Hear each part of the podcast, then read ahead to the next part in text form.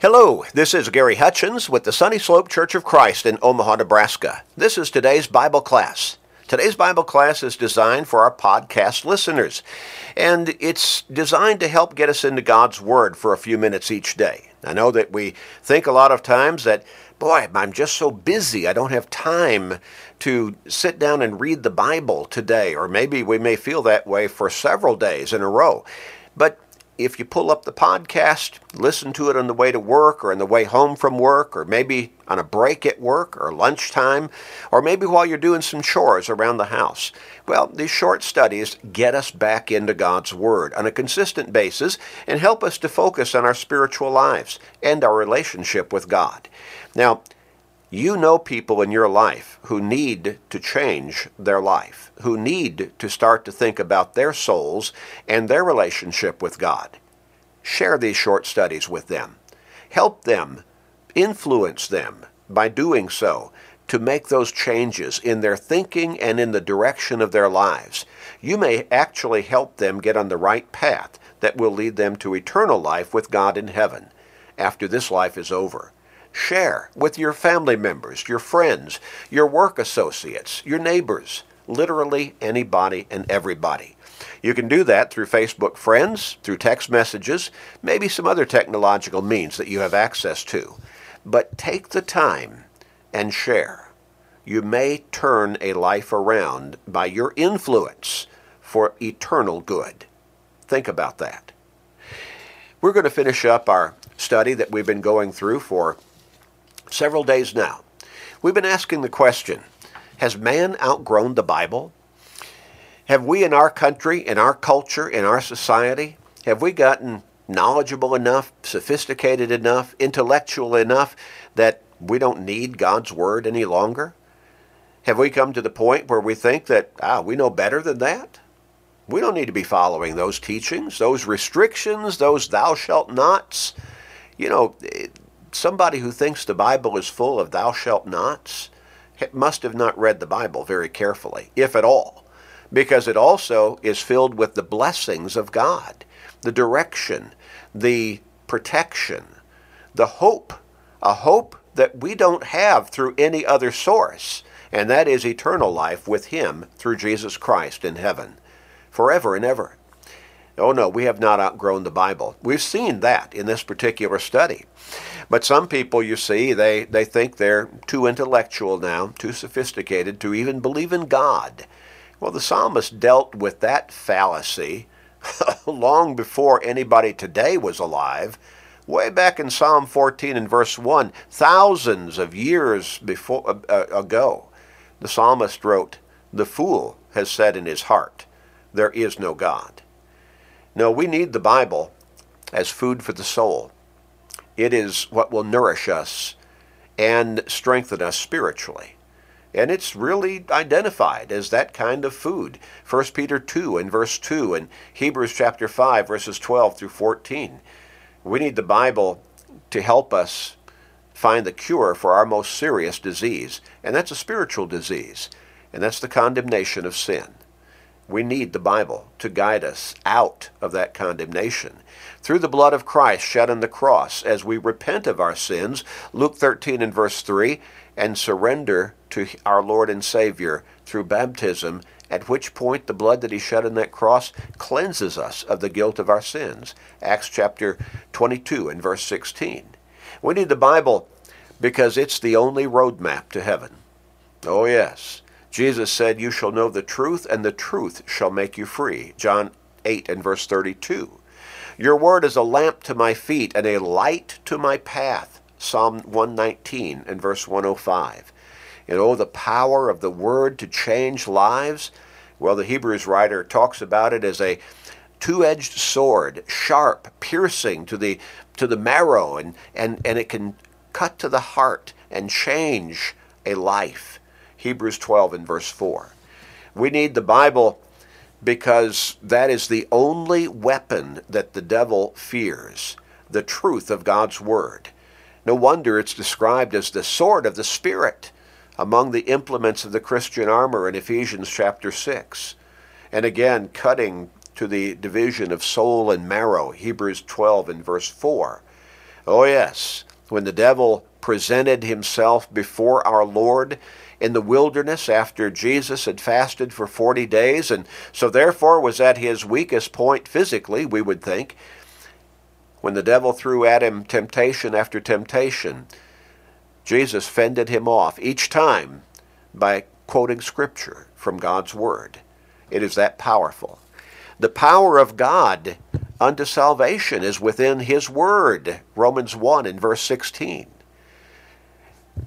We need the Bible to give us meaning in life. The Bible is there and able through the teachings of God to make us complete. 2 Timothy 3 and verse 17. To translate us or transform us from the power of darkness, which is the sinfulness and the condemnation of wickedness that is so prevalent and so engulfs uh, and so engulfs this world, into the kingdom of God's dear Son. Colossians 1 and verse 13.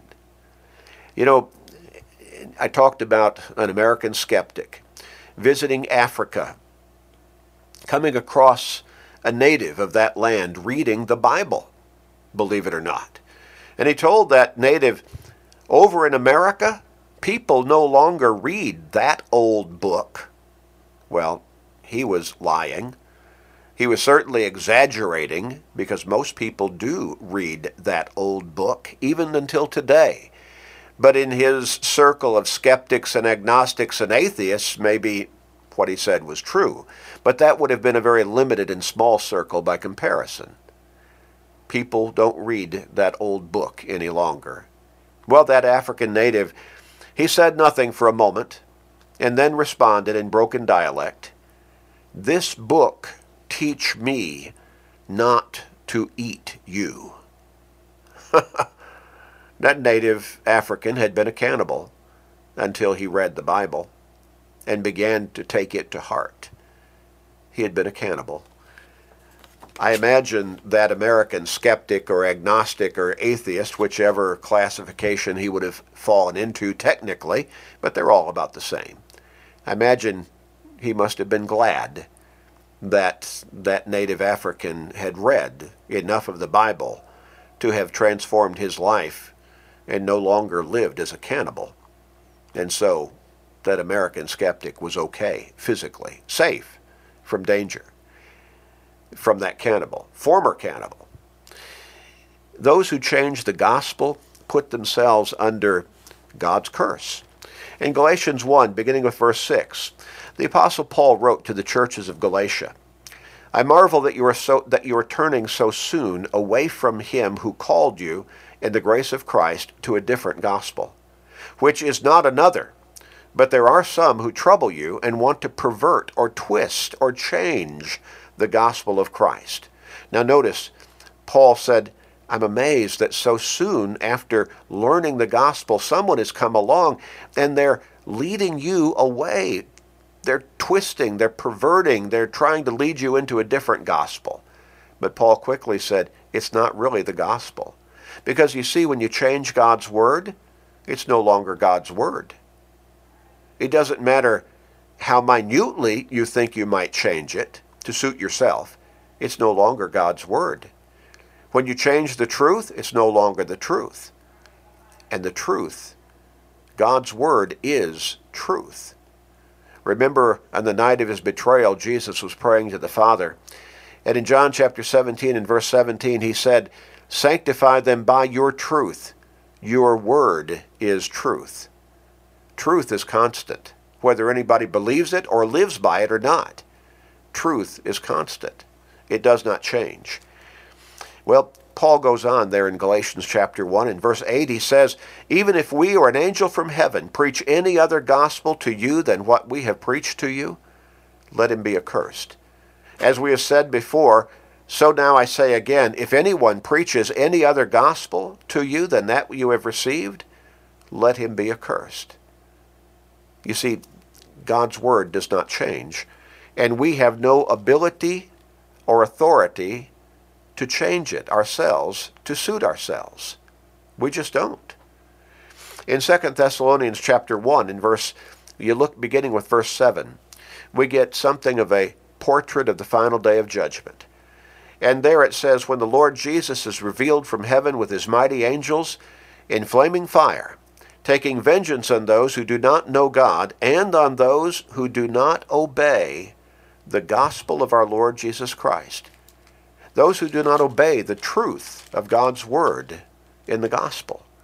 These shall be punished with everlasting destruction from the presence of the Lord and from the glory of his power. Oh, we have no authority.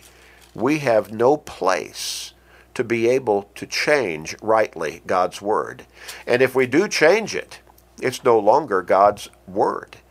Once you change the truth, as I've said, it is no longer the truth. In Revelation 20 and verse 12, Jesus said, Behold, I am coming quickly, and my, reward, my reward is with me to give to everyone according to his work. Well, how are we guided in that work? through the truth of God's Word. God's Word lays it out for us.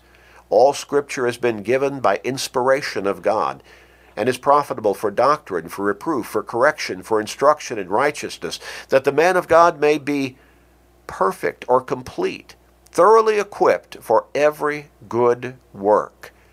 God's Word guides us into everything that is good. And it warns us not to tamper with his word, not to try to change it in any way. In verses 18 and 19 of Revelation chapter 22. For I testify to everyone who hears the words of the prophecy of this book. If anyone adds to these things, God will add to him the plagues that are written in this book. And if anyone takes away from the words of the book of this prophecy, God will, God will take away his part from the book of life and from the holy city and from the things which are written in this book. No, we don't have the authority to change God's word whatsoever. Whatsoever.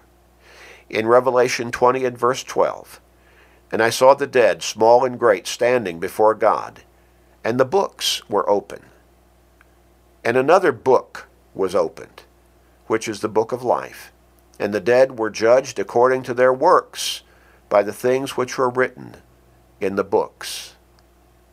We can understand that as the books of the Bible, God's Word guiding us to eternal life with Him in heaven. Oh, how we need to live by those books, the books of the Bible, the truth of God's Word. Let's pray together. Father, guide us to live by your word. Mankind needs it so much right now. Help them to let go of the disillusion that they can somehow do better than following you through your word. Help them to see the truth. The truth that can set them free. The only truth that can set them free. Please forgive us, gracious Father. May you be glorified through this study. In Christ's name, amen.